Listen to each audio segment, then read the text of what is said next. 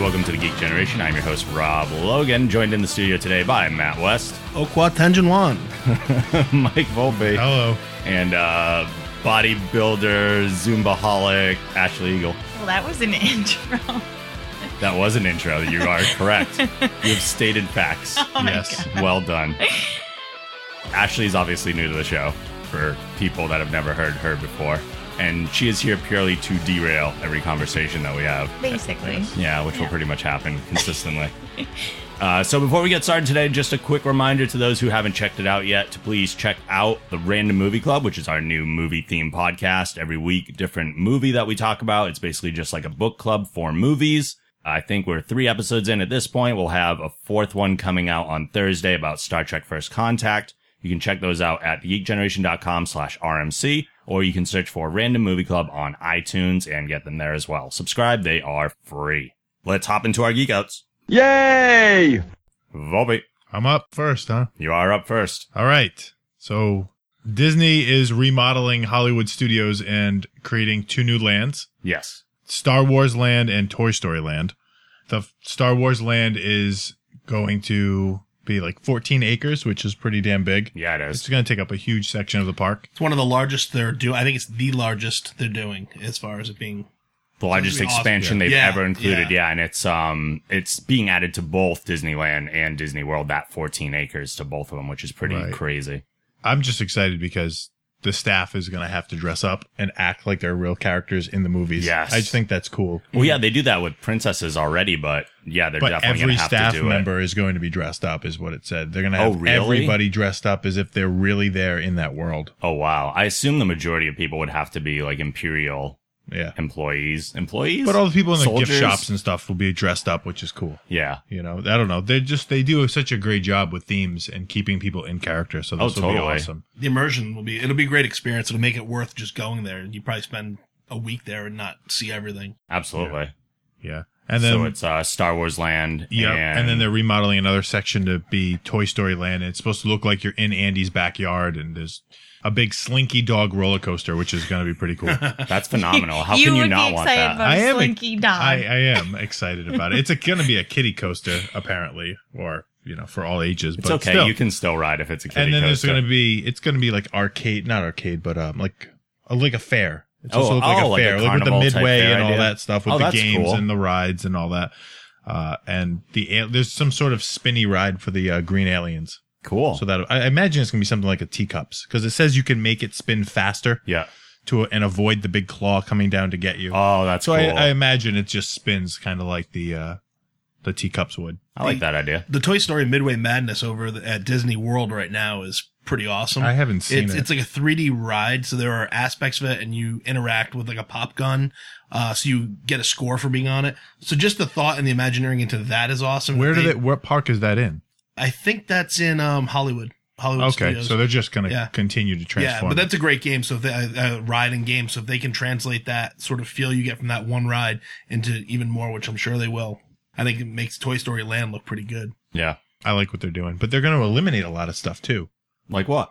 Well, over I don't know. You know where like the Little Mermaid thing is, Matt? That wasn't In even there Hollywood. last time I went there. Oh, really? oh, oh, the, the live stage show. Yeah. Okay. That All whole right. section is what's getting transformed. Right, because well, they now have a Little Mermaid ride at uh, Disney World in Magic Kingdom.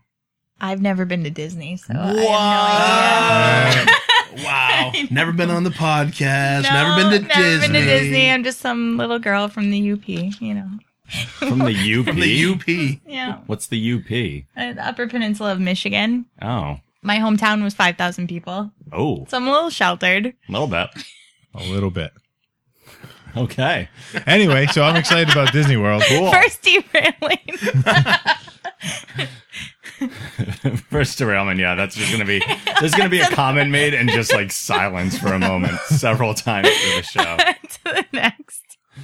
All right, so the Muppets. Yeah. All right. Yeah. All right, Muppets are coming back to TV in less than a month, Yes. September 22nd, and then every Tuesday. Yeah. I'm excited to see them back. I love the Muppets. Uh, As am I. Yeah. I think the format of the new show is really smart too. It's going to be like The Office Yeah. with cutscenes to them giving interviews and But behind they'll the also be scenes and their- making fun of the format as they're going Right. through. Yeah. and their personal lives and all that stuff. I guess Yep. the big deal is that Miss Piggy and Kermit got a divorce. Yes, Which and he is has a kinda- new girlfriend now. Right.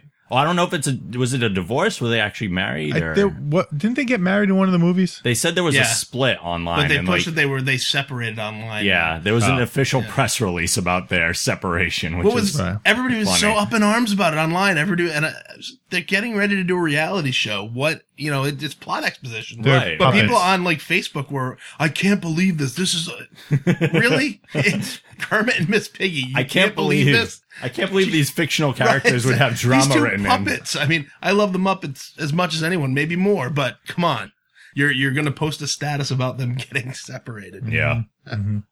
Mhm. Are you guys gonna watch it? Oh, absolutely. Mm-hmm. Oh, yeah. Okay, Yeah, good. totally. Yes. Yeah.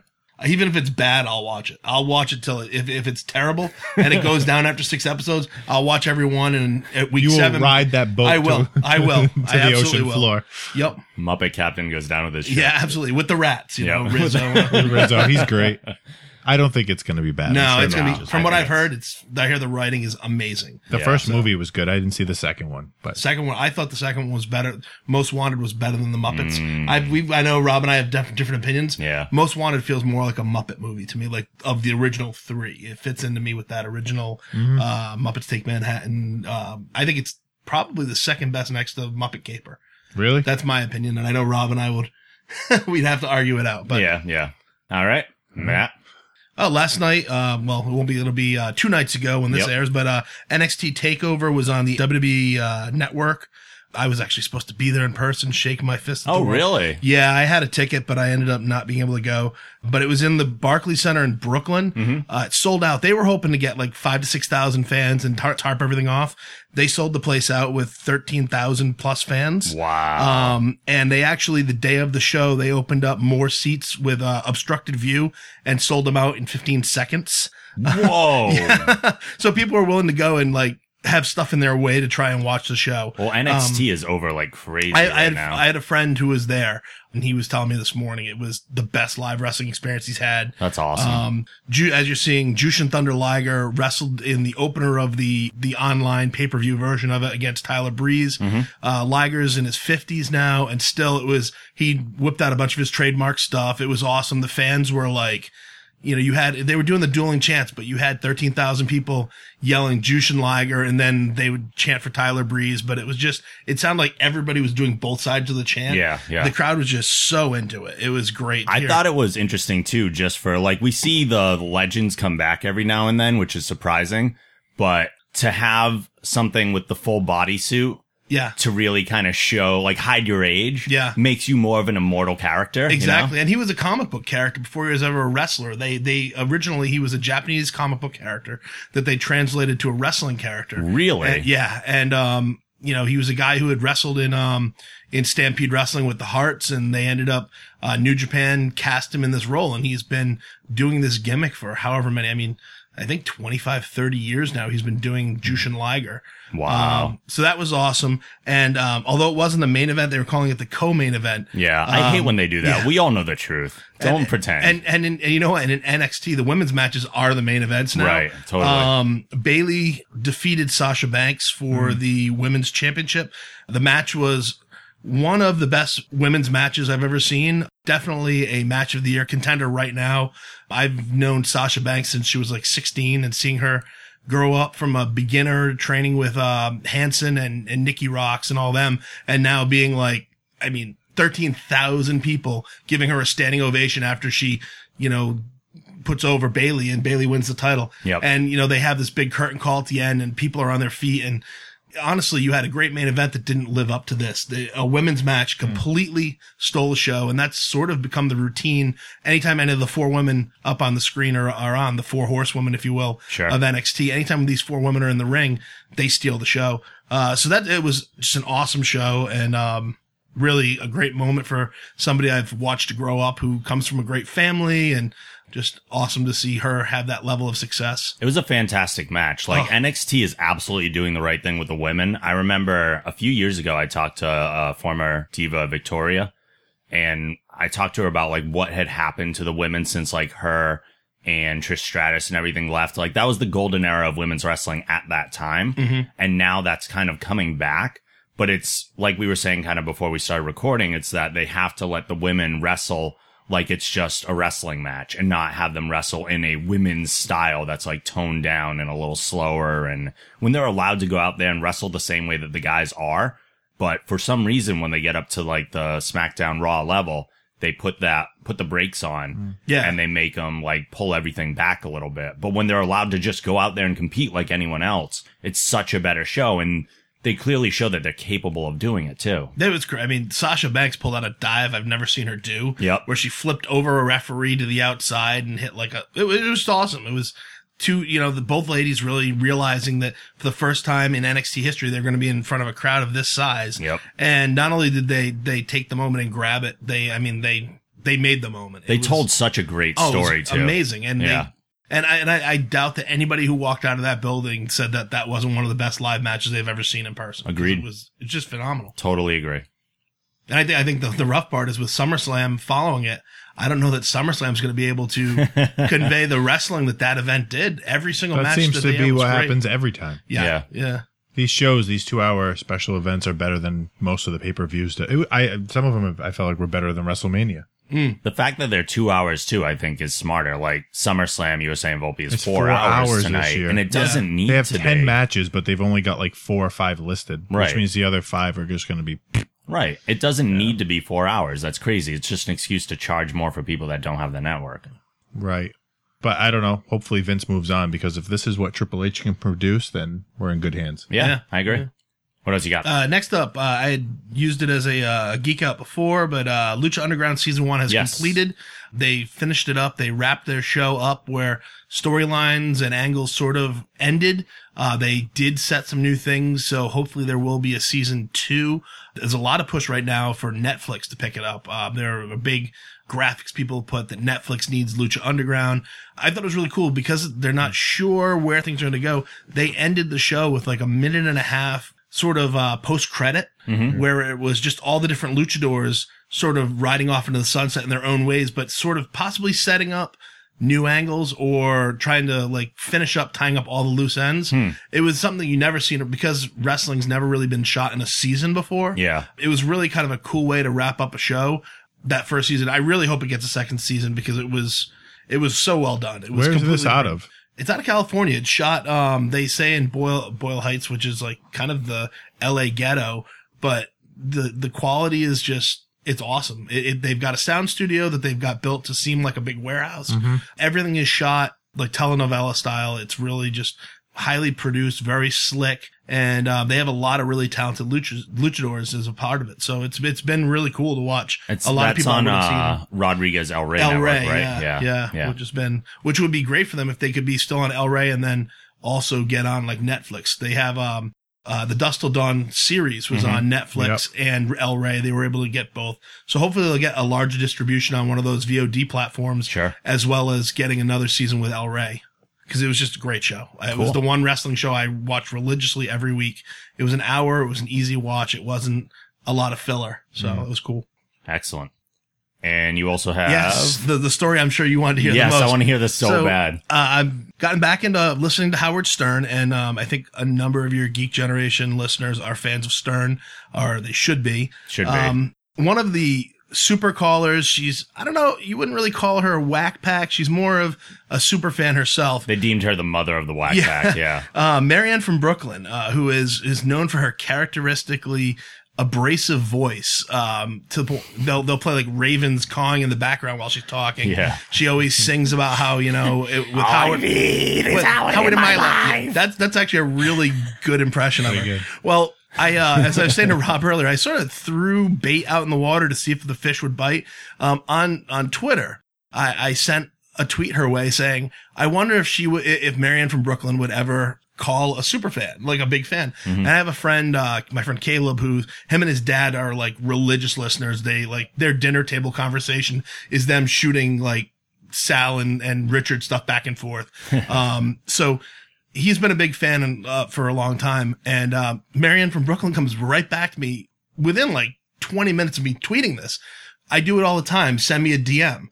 So I said, well, I tried to DM you. I can't. She goes, oh, I don't follow you. Hang on. So now she's following me so I can DM her. So I get her all the, re- I get her all the, uh, the information and what I knew is the night before he had been doing uh, he MCs like trivia at a bar. Okay. So it was a late night. He didn't get into like three in the morning. Oh wow. And this is about so Stern went off the air, I think at like 10 o'clock that morning. Mm-hmm. At 10:30, he gets a phone call from Marianne from Brooklyn to wake him up. And um, Wow. she was she said at first, Oh, I didn't think he was that uh, that impressed. I maybe he wanted Jeff the drunk to call. And I said, No, what you don't understand, what you don't understand is the first thing he gets as he's waking up is you calling. Right. Next, we've done like we've called him before, like we used to call each other as like Eric the actor and all these different, hey Richard, it's your dad. And so, but it's actually Marianne from Brooklyn. Right. And um, so this- he like I didn't know. She tells me he wasn't impressed. About ten minutes later, I get a a text from him at work at this point, and he says, "I need to change my effing phone number." Nice rib, asshole. I said, "I said, what are you talking about?" He goes, "Getting Marianne from Brooklyn to wake me up this morning." But now he's got her number, so now, Oh. so now we're trying to come up with how can we get sour shoes to get somebody's Oh phone my number God. because that's our next one. Have him call into the show, please. So anyway, that was the Marianne from Brooklyn ri- rib. It, it was just one of those. Hey, let's see if we can get this to, to, to take off, and it did. That's and it worked phenomenal. out great. Yeah. So it was it was a very it was one of those. Right now, I have sort of the uh the r- the rib credo because like I got somebody from the Stern show to crank call Sure, somebody. sure. Yeah. That's cool. It was Quote awesome. a fantastic 80s TV show. I love it when a plan comes together. Yes. Awesome. Well, to, to kind of chain that into another Stern geek out, uh, I just, like a matter of hours ago, saw a tweet from the Howard Stern show that someone who I never thought would appear on Stern is actually going to be on tomorrow, which for those of you hearing this, the day it's released is actually today. So you might have missed it, but I'm sure you can hear it on the replay. Uh, Patrick Stewart is going to be on Howard oh wow, Stern. that's gonna be awesome. yeah. Why wouldn't he ever be on it? I would fully expect him to be on. I just never thought re- he really had a reason. Like he's big enough that he never needs to do any kind of major promo, but he has the new show on Stars, is it? Blunt Talk. I'm not sure which channel it's on, but he um he's promoting that pretty heavily. He just did the Nerdist podcast recently too and I'm so excited. It's like two of my heroes are meeting each other and are going to have like an hour long conversation and I can't wait for that. Oh, because he'll answer questions for Stern that no one else will even have the guts to ask him. exactly. It'll be a great exactly. interview. like most interviews with Patrick Stewart are all about Star Trek. And yes, there probably will be some discussion of that. And yeah, it's also what I care about the most too. But at the same time, Stern will go into all the avenues of his life that other people won't even think to. Mm-hmm. So very interested to hear that. Uh, my next one is that I did a review for the first season of Sense8 a little while ago that was on Netflix and they That's haven't on my picked instant up. queue. They've been picked up for a second season for those of you that have been kind of like holding back on watching it maybe. Now you actually know they are coming back for a season two. So, but like I said, it is a slow burn in season one. So you have to really hang with it and just know that it's really about the characters more than anything. Things do pick up by the end, but now that they've established everything and we're really invested in the characters, they can kind of go nuts in season two, I think. And I'm kind of pumped for that. Now, this is the show, Ash, that I was telling you about where what eight people are interconnected. Yeah, they They're they're, like- they're called sensates, and they're all Yeah. in a cluster. So what what any one of them sees, feels, hears, all the others can as well, and they can actually kind of switch consciousnesses with each other to borrow each other's skills. So there's like uh, a woman who knows martial arts, so she'll fight on behalf of others. Sometimes there's a cop in the group, so he'll use like all of his skills, and it's it's pretty awesome. Yeah, good time. Uh, another one is that the CW has confirmed that Constantine star Matt Ryan will return to the title role in the fourth season of Arrow, which is pretty crazy. That's Uh, awesome. Stephen Amell had been talking about this for a while and really wanted to make it happen. Unfortunately, it didn't happen before Constantine went off the air, which could have potentially saved the show, one would think. Arrow has a really loyal fan base and a pretty big fan base, and Constantine was actually on the bigger network. So I would think people from Arrow wouldn't be afraid to go over and check out Constantine if they like the character on that show. Ryan will guest star in one episode titled Haunted, which has the following description. John Constantine is a weather worn exorcist and expert on the supernatural and the occult. He is a detective, magician, and a hunter of demons and will provide critical support to Oliver when arrows aren't enough. Matt Ryan also posted a special message to fans of both Constantine and Arrow, which I will play for you now. So this is a message for all of you Hellblazer and uh, Constantine fans out there, and it's also a message to all of you Arrow fans. The rumors are true. John is coming to Star City. I'll see you this fall. Yay! Cool. Very excited about that. Crossovers are fun. Yeah, and I loved him in the role of Constantine too, so I'm very happy to see him return. there has been some stir on the internet of, oh, is this what they're trying to do to revive the show? Or are they going to make him a series regular? Producer Mark Guggenheim has stressed that this is a one time only deal, so don't expect to see John Constantine in a recurring role. But you never know. You never know. They always say one thing just to kind of protect themselves, I think, but you never know what could happen. So fingers crossed. My next geek out is about Kingdom Hearts 3, which I am very, very excited about. Even though this is a Disney property, it seems like they're starting to spread their wings a little bit with their recent acquisitions. And they did announce at D23 at the same place they announced Star Wars World, uh, Star Wars Land and Toy Story Land. They did announce that Big Hero 6 is the newest world edition for Kingdom Hearts 3, which is very exciting. And you see a image there of Sora riding on the back of Baymax, which is just all sorts of awesome. There's a big gap between Kingdom Hearts 2 and 3, isn't there? No, Oh, a huge gap. Huge Where gap. that wa- was that PlayStation 2 that that Yeah. game came out? yeah. Wow. Yeah. What was with the delay? I don't know. I think maybe they just didn't have a reason to. One would think the audience is there for sure, but yeah, they skipped an entire console. But they did have stuff coming out for like handheld consoles. I think it is because it is more of a kid oriented game because it has the Disney characters. Yeah. I don't think it's necessarily more kid oriented just because it's Disney. No. Because the, the play is still pretty complex. It's a very in depth game. It's like but it Final just has- Fantasy. yeah, it's a mix between Disney and Final Fantasy characters. So you see all of them in there. But the other thing that's kind of exciting about this too is that even though Big Hero 6 is a Disney property, this is their first one branching out into something that is based on a Marvel comic to something that they recently acquired in addition to this other thing called Star Wars. Right. So if we saw a Star Wars world pop up in Kingdom Hearts 2, that's not an impossibility Right. anymore. And with a sword weapon being kind of the primary thing in the game, Right. Lightsaber, Keyblade. Oh man. would be amazing. I just started playing uh, one again just to see if it held up. Like literally, like three days ago. Really? and I lost two and a half hours in no time. So, needless to say, other than some of the graphics being a little now, when you think about what the consoles do, Sure. it was still it really holds up. Were you playing the original original or the remix? PS2, no, Oh, the, wow. the, the the first release of the PS2 version. yeah. Um, When I did that just- come out? oh God. Dude. Had- 2001? Yeah, Something like had to that. been something like That that. was Yeah. it's been a 2001. while. yeah. 2002? Because Kingdom Hearts was for DS too, wasn't it? Yeah, At one yeah. point. Oh yeah.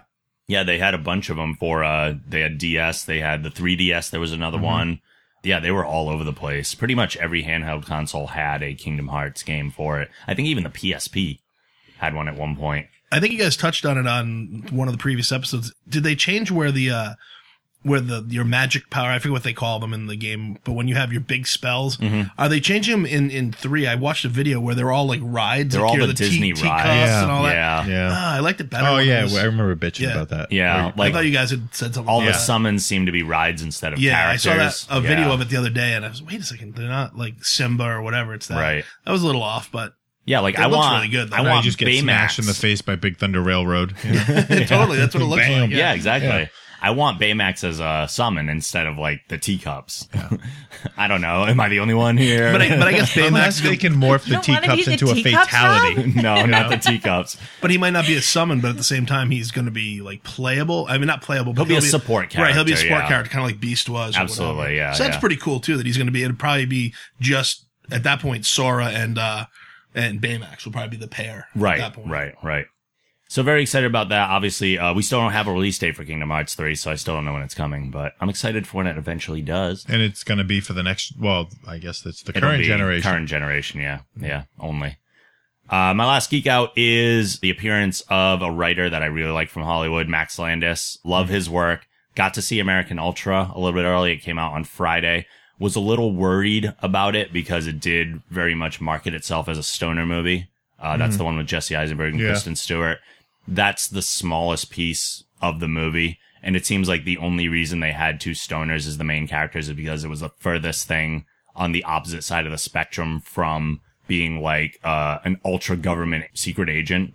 So that's not necessarily putting the most positive spin on being a stoner, which is what I was afraid of because I don't like when movies do that. So it was nice to see that that really wasn't a big part of it. But love Max Landis's movies and his writing and stuff. And he was recently on an episode of The Indoor Kids Uh, I didn't get a chance to listen to the whole episode because they were about to go into Arkham Knight spoilers, and I had to shut it off immediately Mm. because obviously I haven't played Arkham Knight yet. But there was a very funny conversation that they had around the top of the episode uh, that I think you guys will think is funny too because I don't know about you guys, but I think Shia LaBeouf is a nut job. I think he's crazy. Yeah. I don't like him at sucks. all. He sucks. LaBeouf. And He uh, hasn't been cool since like holes. yeah. he was like 12. and that's an early age to peak, a very early age. well, I don't know. Justin Bieber peaked pretty early. Yeah, yeah. But one Sometimes you could peak say early. one could Swag. say that he's still going. Shia LaBeouf had a complete La meltdown. boof. But Landis has a very interesting theory about Shia LaBeouf that I wanted to play for you guys. Do you know my whole theory about supervillains? Okay, I think Shia LaBeouf is the world's first supervillain, and I think it's going to get worse really quickly in the coming five to ten years. Okay, Shia LaBeouf, Shia LaBeouf did a crime. He did a crime. He plagiarized a comic. Yes. And then he was able, through social media, grandstanding, and performance, to change the discussion of his crime to the degree that the charges were never even formally filed. And so this thing happened because to charge him would be too much of a hassle. So this thing hhappened where I saw it happen. Everyone was like, Shia LaBeouf, Shia LaBeouf. It's like funny because like clearly he's an unstable goofle.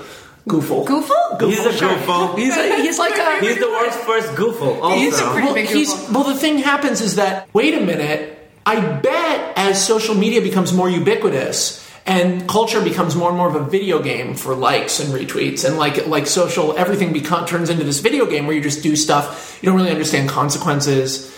And so like I bet you know that giant explosion that happened in China. it's Yeah. crazy. It's the craziest thing ever.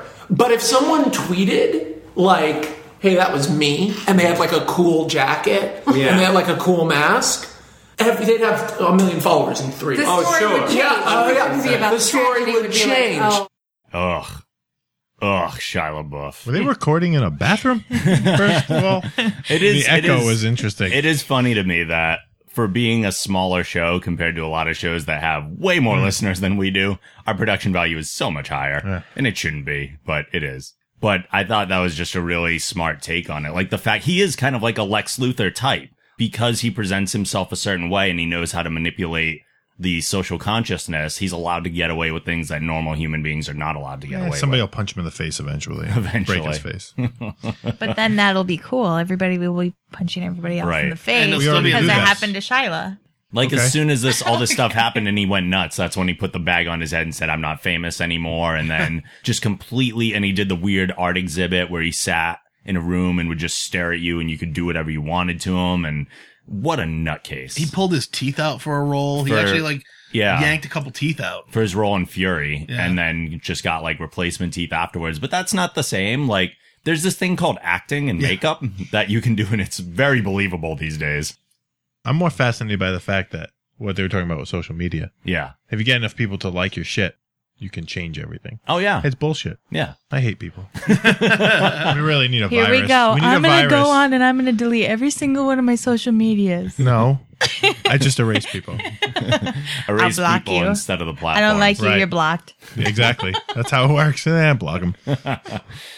All right, let's go into our freakouts. Aside from Volpe's hatred of people, let's go into our freakouts. Oh, freak out! Uh, Volpe, you got Well, I, one? no, I, I, well, I had Oh, one. It you got happened. My, guess what? Guess what? I'm having trouble with again. oh no, My car. Oh no, As always. Oh There you go. no, Yeah, of course. This morning it started. I, I had to go to Stop and Shop to get dog food, and then I left Stop and Shop without dog food. But that's something different. Okay. Anyway, uh, well, the one you know when you go in like for one thing and then you get sidetracked and you walk My out, and pizza? you're just like, no, because I bring a list with me. oh, I didn't have a list. I got sidetracked. Anyway. I went back out to my car and it's I'm standing there hitting the button and it's not unlocking. It's not doing anything. And I was like, oh shit, here we go. Sure enough, I had to take the, the little key out of the little device and unlock the door and I get in put my foot on the brake and it's completely popped forward like the brake like there you like you can't push it down it was Oh. completely locked and the button won't work and i'm sitting there and just keep pressing it and pressing it and pressing it and pressing it eventually it kicked over so that the battery turned on and then the car started When you were But saying this is pressing what it and happened pressing it and pressing, I was thinking salt and pepper, doing it and doing, doing it doing it well no, i'm not doing it well Or you could have been like, ah, push it. it. there you go. Any basically any salt and pepper Yeah. reference works just fine. Pretty much, pretty yeah, much. yeah. But this bullshit is starting all over again. So Yeah. now I, I need to get rid of this thing. Wonderful. Either by having it blow up by itself or air quotes. air quotes. But Air if you quotes. if you do that, make sure you take pictures and post it on social media. Right, so I can get sympathy, and then I can start like a Then you- crowdsourcing for a new vehicle, and then we'll be all set. Crowdsourcing. Crowdsourcing. Yes. Crowdsourcing. Crowdfunding. Is that like crowd Crowdfunding. surfing? Well, he can have a GoFundMe account for his Yes, new car. my Yeah, new car, yeah. because it blew up. Exactly. Oh, it's so sad. But Yes. you have such a cool jacket on. You do. and a neat mask. Thanks. Yeah, I just wear the mask. Well, you've got the mask. Yeah, I I do, got the mask. and the jacket. Yeah, uh, there you go. Yeah. You've already Perfect. got Can it. you wear the spandex? You just need too? the million Absolutely. followers now, and you'll be Right. good to go. You can just stand next to the explosion. Ri- Oh, thanks. Walk away from it as an action hero Yes. style. Yeah. Slow That's motion. what I mean. We'll not videotape like on the blow up iPhone in you slow mo. explode. Yeah. Start following the new I know. Twitter account at Cenobite Evil. oh, like boy. Hashtag. But I gotta, I gotta time. get a new car because Yeah. here we this I can't do this anymore. Yeah. So I'll be in the market in the next week or two, starting see if I can get out of this piece of shit. Don't buy a Hyundai Sonata. Yep. Well, Hyundai's never gonna sponsor us, but yeah. I don't, I don't see that one coming around the Nope. corner anytime soon. don't buy one. Yeah. Okay. just Uh, frustrating. speaking of car things, Matt Yeah. West. Well, mine is less. I actually have a Hyundai as well. It's a Tiburon, and I love it. So that's the. So it's not a. And it will have It's a posi- Sonata issue. We'll, we'll we'll balance the the Sonata issue with the Tiburon issue. This is more just daily upkeep of a car. Hmm. But because I drive as much as I do, and we have all the lovely roads that we had uh, last year. I had cheap tires that came with the car, and every time I hit a major pothole, the tires blew out on me. So now I Really? spent money on good tires. Well, that just means that you screw up your alignment. And because I Yep. drive the miles I do, uh, I was about three weeks ago now parked at a different angle and I'm looking at my tires and like three quarters of them look dusty. And I knew there was uneven wear and they need to be replaced, but three quarters of them looked dusty. And then the inside tread on one side that I hadn't seen looked like brand new tire. It looked bizarre. And what it was is because the seal around the, um, around where the, the, the tire sits over the, the belt had actually broken and it was like sitting up and the top layer of tire was coming off the belt. So I was, I had a very scary ride to get new tires and, and a new alignment. So that was $550. Ooh, and then, nice. and then sitting on, uh, in the last week, we had one of the days that it hit nearly 90 degrees. Yep. I'm driving home from Milford. I drive from Milford to Cranston daily. You do And that every day. I do five days a week. And so I'm, That uh, explains the driving. on 495 and we've got a really bad accident and my air conditioner decides I'm out of Freon. So now I've got warm air blowing. We're not moving at all and I'm in 90 degree heat in this traffic. And, um, so I then drove and it was like now another between oil change and all this stuff, another $200. dollars And by the end of the month, I have to have my inspection. I have in November, I have my, my registration coming up. So it'll be by the, by the end of the, I'll have nearly spent a thousand dollars on preventive, in quotes, preventative maintenance. Right. Yeah. So it's like, ugh, uh, just cut the vein and just take the blood and pay for it. Uh, I, and I love my car. I really do. I love driving it and it's just, ugh, kills me. Yeah. You should put a FundMe account out. Yeah. I need a GoFundMe. Yeah. Yeah. Everybody's just going to put out GoFundMe accounts for every expense It they seems have. like that's what people do. Have Yeah. you been on the website? Yeah. Jeez. What kills me is there are there are artists who already have management and whatnot and have like have been on TV and they're getting forty two grand, forty six grand for their next album, and you have like struggling artists, musicians, whatever, who who are lucky if they can get five hundred bucks. It's like this person's major label. Why are you giving money to them when they're gonna have? Uh, that's that's another I'm going to go set up a GoFundMe to buy a Baconator. yes. Yes. Oh my god, I've wanted a baconator and a frosty for s- months, and I've avoided it. I'm, I'm just gonna do it for a baconator to see if I can have that uh, guy that made the what was it the chicken salad success like he Yeah. got Hmm. Yes. like forty thousand dollars For chicken salad. chicken salad Yeah. For one chicken salad. yeah yeah he wanted to just make chicken salad on Kickstarter and he ended up getting a ridiculous amount of money for it that's it because people thought it was funny and they're like yep I'll, give him a you- dollar Yeah. Yep, and it just kept happening. Uh, my freak out is the humidity, which has been absolutely disgusting, Mm-hmm. but not the fact that it's just gross outside. I think it's actually affecting my technology Yep. because my internet has been dropping out like every 20 minutes. Although, uh, before the show, I dealt with my router a whole bunch. And so far, eh, fingers crossed, we haven't lost internet during our me knocking on wood. broadcast but it has been a crazy issue, especially when I'm trying to stream on Twitch and everything. And now that I'm actually starting to make a little money while streaming, now it's potentially affecting what is becoming a business. So I can't be having that. Whoa. Whoa. We're a business. yeah. Matt, are you getting paid? no, okay. I If can't. you make a GoFundMe account, maybe you'll get paid. Rob's like, I need money to pay these bu- these bums. Please go and donate to our GoFundMe account. Go check to out the pay. Patreon page. Speaking of which, that's actually what I was going to go into next. So, how about that segue? you Uh, as as we're moving on through this show, just a quick reminder that you can support what we do by going to thegeekgeneration.com slash support. That will take you to our Patreon page where you can sign up to become a patron of the Geek Generation. Just sign up, choose your contribution amount, and it will be donated automatically each month. You can also cancel that donation at any time. We've added a benefit to being a contributor. For those who donate $1 or more, you'll now get early access to the show when we have it ready to go in time. It will not be ready until tomorrow, this week, because we are watching SummerSlam after this, but I will be editing uh, early Monday morning as quickly as possible to get this up for you guys. Again, that's thegeekgeneration.com slash support, and we appreciate anything that you can contribute. Yes, yes. Yes. And if that's too much, but you're going to do some online shopping, Oh, you can always yeah. go to thegeekgeneration.com slash Amazon. You sure can. doesn't cost you anything extra. that's right. And we get a kickback. and we like that kickback. That And also we keeps love you. things running. Okay, quick review. I watched a movie that I got from Warner Brothers, which we had been talking about for a while. I had interviewed the voice cast when I was out in San Diego. I know Matt has watched it since, and that is Justice League Gods and Monsters. For one, I am so insanely happy to see the Bruce Timm style of art back in the DC Universe animated movies because I had been missing it for quite a while. I'm not the biggest fan of this like anime-ish style that they're doing right now. It's not bad for action, but a lot of the costumes look kind of weird in the anime-ish style. The movie itself was surprisingly good. I didn't know really what to expect with the alternate universe because like you might have heard in the interviews if you listen to that episode batman's not batman uh, superman's not superman and wonder woman's not wonder woman even though they use those names they all have completely different origins they're not bruce wayne clark kent and diana they're totally different characters some of those people don't even exist in this version of the DC universe. So, I mean, we don't really know what happened with Bruce Wayne in this, if his parents died or not. We don't know what happened to Diana, but we do know that Clark Kent does not exist because this other version that was fathered by uh, General Zod does. He kind of usurped the DNA in the ship. They did it a little bit differently where Clark wasn't actually born yet, but his DNA was merged between his mom and Zod within the rocket ship. And he was kind of like, incubated within there. So he was born like by the time he got to Earth, which was kind of an interesting way to do it. But that was very cool. And as expected, several other characters from the DCU appear in various new forms Mm-hmm. during the movie. So there are people for sure that you see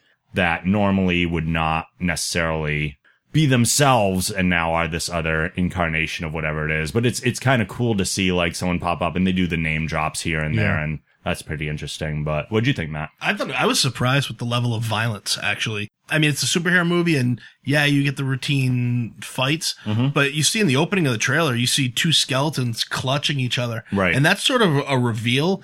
For, there's an attack that happened, and without giving too much away, there is crimes happening that look like the three people who are the Justice League at this point, or whoever you want to call them, you know, it's Wonder Woman, Superman, and Batman are committing these crimes. Mm-hmm. And, um, basically it look, that's made to look like Superman has, has used his heat vision to basically kill a guy and his son. And, um, and I think that was supposed to be Steel. I believe Um, so, Oh, yeah. Right. John Henry Irons. Uh, and his son, and they're like, em- he's embracing his kid. Or as Oh, was they- that was that the Stones? Oh, it might have been the Stones. Which the son would be Cyborg. Okay. Yeah. Right. So there was, and they were embracing as like, as they're dying. Mm-hmm. And I mean, that was, they showed As if them they getting were torn- completely terrified of yeah, what was happening. Yeah. Yeah, and yeah. I mean, they were pretty open with the violent, like people getting throats slit and stuff. It Yeah. was- Really? Yeah. I was, re- I was blown away. It was definitely not like, I think that was the first thing I said when it was Oh, yeah. definitely not something I'd let like anybody under like 13 watch. And Batman's And- a vampire yeah, and yeah. does not hold back with his powers. Yeah. The Batman is actually Kurt Yeah. Uh, Langstrom, Who was who's Man the Bat. man bat Yeah. in the normal. I thought that was a continuity. pretty. It was a. I, I liked. I honestly, I think that they could have given it another twenty minutes to flesh out their background stories a little Mm-hmm. more. They gave you flashbacks to explain why they are who they are. I could have seen more of that. I thought that was, but it was. I liked it. It was pretty good. And again, the language again as well. I was really surprised when you're hearing just that level of language coming out of Bruce Tim animation. Right, Sort of right. Like, Whoa, but yeah, no, I, I dug it. It was definitely one of those. Um, What do you mean by language? Swearing? Yeah, yeah, swearing Really? and just the content of like the way they're saying things was just it was very adult language compared to, you know, you're used to seeing that kind of animation with Batman the animated series, Right. Which was made to be on the afternoons or Saturday mornings, and this is it's very adult scripted. It's really What do it they was rate this? These are all PG thirteen. Yeah. I was gonna ask, had you Oh. watched any prior DCU animated Uh, movies? the last one I had watched, I think, was like Superman Doomsday. Okay. And I was actually kind of, I bought it thinking it was going to be awesome. And I was sort of turned off by the animation style. It wasn't great. It wasn't great. And um, so it was one of the, I've watched a few of them, but this is the first one in a while. Okay. Uh, because this one's really now had a lot of steam behind it, talking about the alternate, alternate Mm-hmm. timeline. So I figured it looked good. And yeah, I, w- I was, I was pleasantly surprised with it. I thought it was really good. At this point, I'm used to the more adult tone to these because they have been doing it for a while. Like uh, Volpe, you haven't watched Assault on Arkham yet, have you? No, I haven't. No, okay. That's sitting right next to my TV. because there's there's Have the to do movie that. that's based on Suicide Squad, Right. And you, we've talked about the gimmick with the Suicide Squad before. If you don't comply, they blow, up a you up. bomb at the base of your skull. And there is a character at the beginning of this movie who has his head exploded It's so in cool. an Now I gotta animated watch it. DC Comics movie, and that's just the beginning of the violence. Like this is a movie also featuring the villains, so the violence is amped up even more than one that has heroes that are holding back a little bit. So at this point, they've kind of established their tone. These are definitely not movies for kids, but they are fan service. And clearly the fans are buying them up like crazy still because they've increased the output to three a year instead of their original two. But I thought that Gods and Monsters was a welcome addition to the group. They do have, if you are curious more about the characters, they have mini sodes on Machinima. Uh, they have one for each character, one for Batman, one for Superman, one for Wonder Woman. They're each like five minutes long, just kind of introducing the tone and feel of the character. In the one with Batman, he's hunting down Harley Quinn. and, and there's a great little ending there. Uh, Superman's stopping like a bomb, like a kid that's a human bomb. And Wonder Woman's has to do with just like killing a whole bunch of people with swords. So, um, it really does kind of establish their characters. But also when I talked to Bruce Tim at uh, San Diego, he said that this is a universe he would like to see moving forward, and that might actually be happening with Machinima. They're in talks to continue this going in an episodic format in some way. And Andrea Romano actually does perform, not just uh, she's actually one of the voices on there. Right. If you watch the credits, she, she was it was a minor role, but she, She usually does like Does she? one Yeah. voice I was- in it's there cool to somewhere. see Yeah, that. yeah, yeah, yeah. And she's such a sweetheart. Like she was the best talking to her. Uh, no other reviews this episode, so we will get into the news real quick here. The first thing is that Arrow is bringing even more characters from the DCU into their upcoming fourth season. Echo Kellum has joined the cast in the role of Mr. Terrific. A recurring role in the season, Kellum's version of the character will be named Curtis Holt, which will be an openly gay character and will work closely with Felicity Smoke. Two different versions of Mr. Terrific have existed in the DC canon. The most well known is Michael Holt, created by John Ostrander and Tom Mandrake. Another genius billionaire, Holt uses his floating T spheres to fight crime as they allow him to fly and cause all sorts of damage. Either of you fans of Mr. Terrific necessarily? Is he a villain or, or He's a hero? he's a member of the Justice League. okay. the most recent writing of him was in the whole Future's End, and um, the T spheres were tied into the uh, the Brother Eye, which ends Right. up causing all the evil cyborgs and stuff. Right. So my biggest experience with him was he, and he was still sort of trying to play it like, no, I'm I'm doing things for heroic needs, and but it was very obvious that his work was leading to the basically the fall of everything. Right, right. Yeah, Brother Eye being a huge, and they've used Brother Eye several times as like the end of the world type of scenario, almost like a very Skynet Yeah, approach. totally. Yeah. And that's of course created by Batman, which is that was his thing to keep an eye on everybody. He basically Right. created a satellite to keep a watch over everybody he needed to, and it just ended up turning against him. Like parasitic and Yeah, yeah. Alexander Calvert also joins the cast in the role of Anarchy, created by Alan Brandt and Norm Brayfogel, or Fogel, Brayfogel. Anarchy was a crusader for lawless justice that had a, me- a number of run-ins with both Batman and Green Arrow in the comics. For Arrow, he is described as a deranged freelancing criminal who is willing to do whatever it takes to impress a potential employer. There have been several versions of the Anarchy costume. This is one of the more modern ones. Uh, I think the new 52 version where he looks a lot more thuggish and uh, less super villainy. And it makes sense for the character to just be kind of street oriented like that. So I was a little worried because when I heard that they were casting Anarchy, I'm like, oh, they're just borrowing Batman villains again, Again, yeah. again, uh, because we have seen Anarchy pop up in the Arkham series as well. But I get it looks like he does bridge both worlds, so I guess it's okay to use him this time. Uh, Supergirl is adding some new members as well. Twilight fans might recognize this guy as being part of the vampires. Peter Fascinelli or Facinelli. I never remember. That's one of those names that I can never remember the proper pronunciation.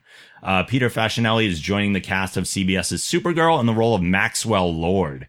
Sometimes a villain, sometimes a hero, Maxwell Lord has a storied past with the DC Comics universe as a powerful businessman involved with the Justice League. On Supergirl, Lord is a green tech billionaire who enjoys a friendly rivalry with Cat Grant and a fascination with National City's newest arrival, Supergirl. Hmm. He looks a little young to play that role. He You played think? Mr. Cullen Yes. on Twilight. you Oh, He would was- know that. He was the dad. yeah. Oh, sorry. So I was gonna say, are you Team Edward? Is that what that would mean? Because you knew that. Nah, no, Jacob had bigger muscles. Ah, Whatever. Team that, that's Blade. like French to me. I don't. Yeah. no, I was more of a team Jacob than You would be. Well, Jacob was more muscular and bigger. Anyway, um, Number two, derailing. derailment.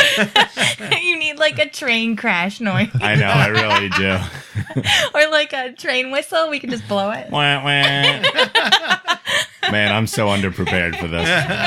Um, It's not even that bad, you know. No, no. Uh, She's- Maxwell she's Lord. worse. Maxwell Lord is uh, a, a big character in the DC comics, and again, we don't necessarily know who's going to go, like which way he's going to go, because he's a sometimes villain, sometimes hero.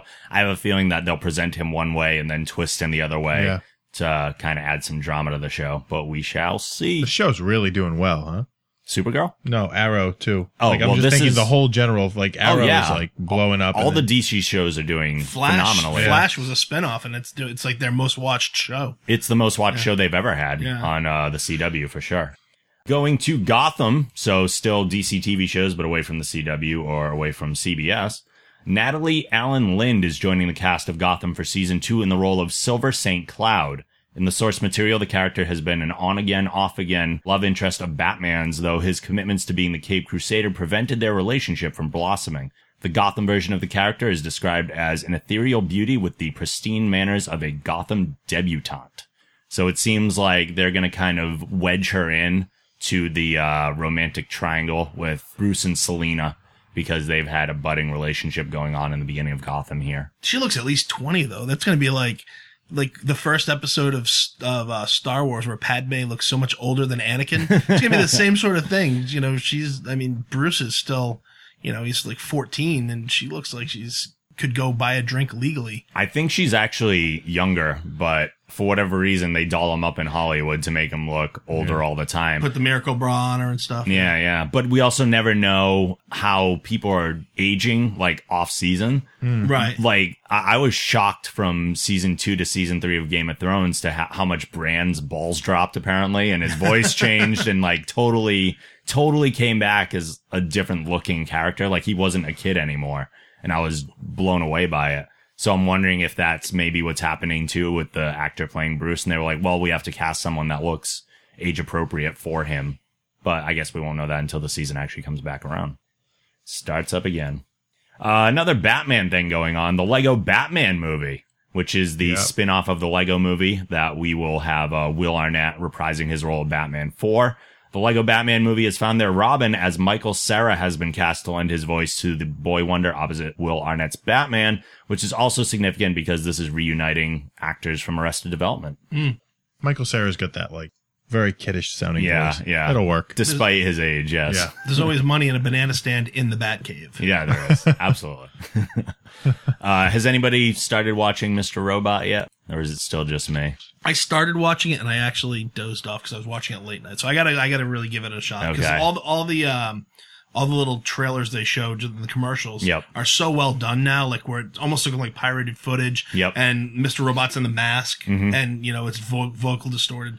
And every time I see it, I was like, I gotta watch that show. And just for whatever reason, I the one time I went to watch it, I was Yeah. too tired and started falling asleep before it really got rolling. It's so good. The uh, ninth episode was last week, and that had another, like we had talked about the parallels with Dexter before, and now they have even more of them. Uh, there's also a scene at the end that borrows from another movie, like it borrows a song from another movie that has a similar theme going on. So one of the things I'm liking about Mr. Robot is that they're actually borrowing and making parallels to other media and other references while still being able to create something very original. So that's kind of cool. But Mr. Robot is a great show that's getting critical acclaim and lots of buzz, but might also seem overambitious in scope. Shows like this can tend to drag on and lose sight of their target, but Sam Esmail assures us that he has a plan. The show creator received a tweet asking about how it would stretch into season two, to which he replied, I have an ending and it's about four or five seasons away. So he has this whole thing planned out. I did a little more That's good. research to find out like other interviews that he's done. And it turns out that Mr. Robot was actually written as a movie originally. But when he turned it in, they were like, no, this is a TV show. It's way too much to do in a Hmm. Where's movie. where's this air? This is on USA. Okay. Yep. So it's definitely like it's all planned out. Like they're going to God. have he he has some gaps he's going to fill in here and there because it is seasons away obviously, but his the whole arc is already set. So we're not going to see any like stretching out of the show just to make it longer it looks like. And I'm I'm excited about that. USA has always been one to commit to like shows even well after they've seemed like they've played their course. So if he's got five strong seasons written, Yeah. I would like to think they'd keep him around. You think some of the shows like Burn Notice and, and La Femme Nikita and Yeah. all the shows they've had they've run for six, seven, eight years that by the end were just ridiculous. You'd think that something that actually has like a finite arc ready to go, they'd keep around, especially with the push they're putting on it now. It seems like every commercial break they go to on their, um, during their primetime lineups has at least one 30 to 45 second spot that's aimed at Mr. Robot. Oh, cool. I feel like it's a show that's going to build too, even though we have all the new fall shows coming up. Uh, I feel like it's, being that the first season's almost over too, I think people are going to start talking about it more and more between now and next summer. And the fact that it's a summer show gives it a unique benefit too, because it was the same thing when I was watching Franklin and Bash. I was like, there's not a lot of new stuff going on during the summer. So when a really good show comes out, I feel like it gets a lot of attention because it has so little competition as well on top of everything else. Adult Swim has ordered a third season of Justin Roiland and Dan Harmon's Rick and Morty. The season two premiere saw triple digit gains over its season one premiere and by episode two went up 27% among all key demos, according to Nielsen.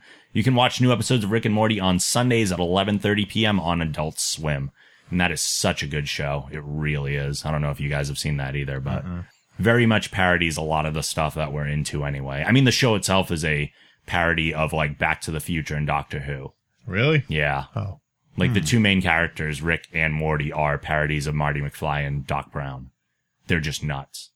But Cool. it's really good. They did a tie in with the Simpsons intro. They did. That was all. That's that's where they kind of became on my radar. Okay. But They, I saw, it, and that was even just that, that, was little bit. the season finale, right? I think so. I think so. Yeah, yeah.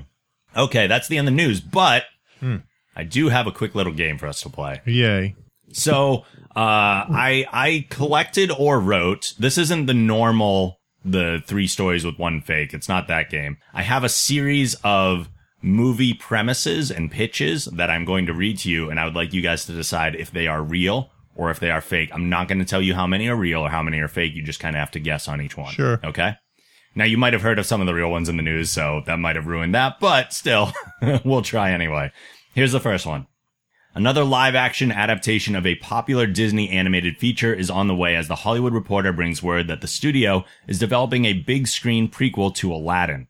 The project, currently titled Genies, is designed to serve as an origin story of sorts for the character famously voiced by the late Robin Williams in Disney's 1992 feature film version. According to the outlet, the film will explore the realm of the genies and explain how one became trapped inside the iconic lamp. The long term hope, then, is for Genies to develop as a franchise and pave the way for a live action retelling of Aladdin itself. Is that a real movie they're making or a fake movie that I wrote? It's a fake movie that you wrote. No, that's real. I think it's real. It is real. Ugh, that's a shitty. live premise. action prequel to Aladdin focused on the genie. So it's supposed to take place in the world that exists within the lamp.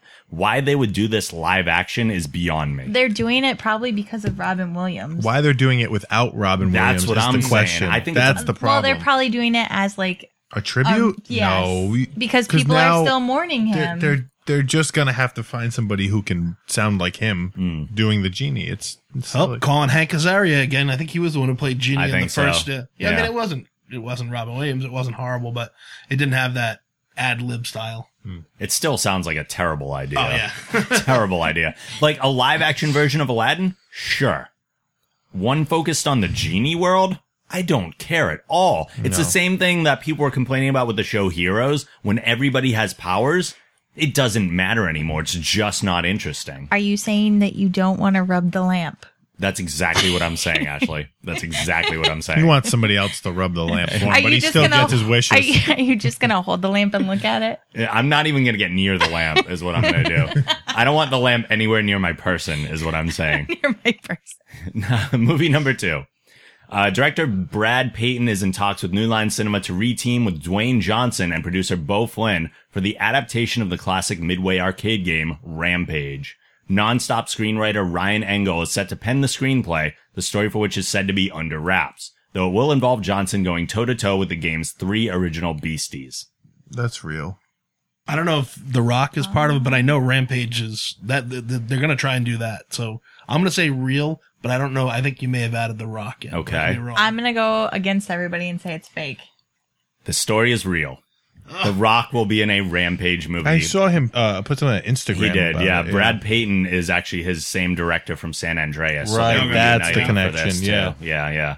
And this, So I he's think, basically gonna fight Godzilla, King Kong, and right? Wasn't the yeah, lizard the wol- a giant Well- wolf. and a wolf? yeah, yeah, ridiculous. Like as much, But you're gonna see it because the I rocks. know in I'm it. gonna see it, but I feel, bad like, for you sometimes because you commit to things Yes. that you shouldn't commit to. I know, and I feel like the Rock. Um, what what are you talking about? I have, I, I, what? What? Nothing. This is such a weird derail. Did- She has her own train whistle now. I feel like The Rock knows about my commitment to watch every movie he makes and is now testing me. What if they put The Rock in the Genie movie? Crap. don't do that.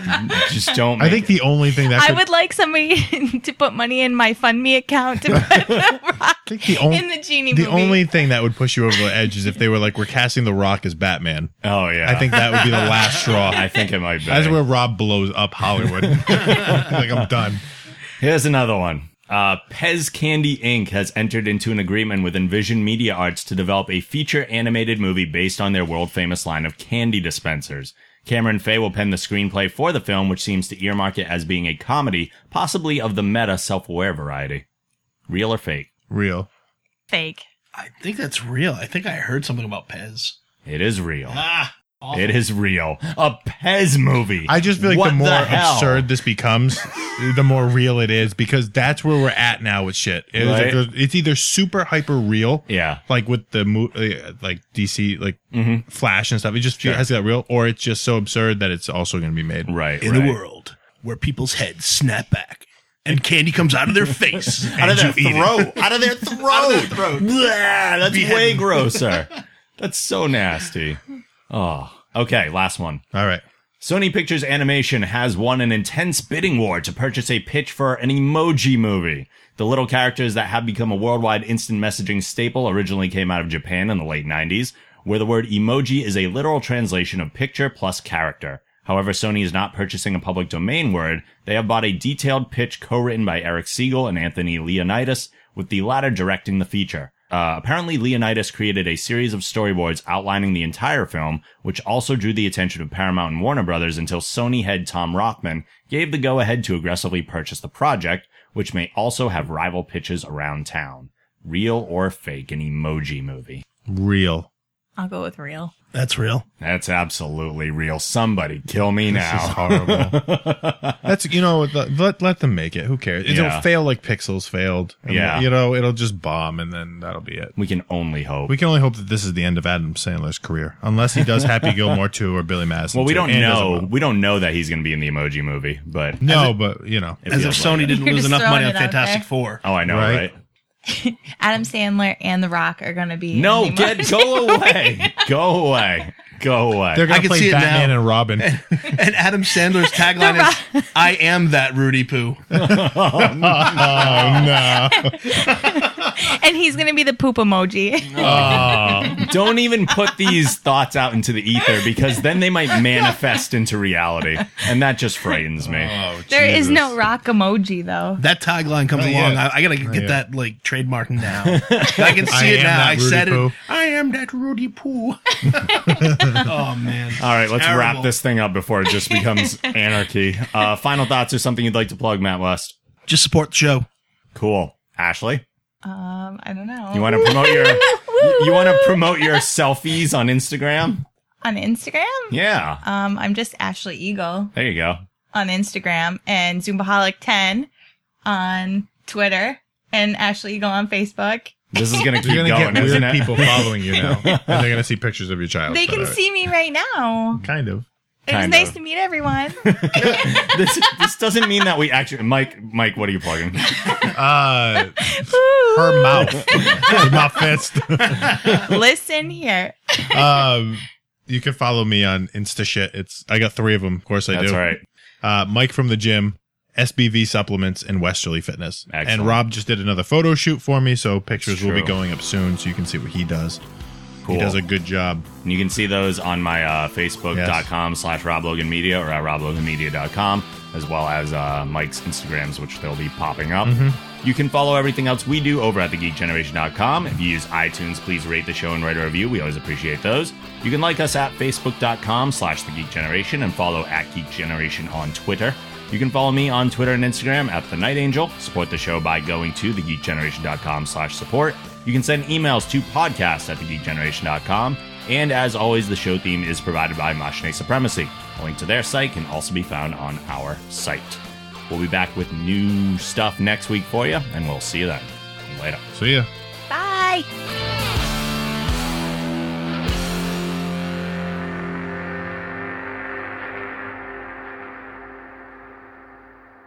Make it so.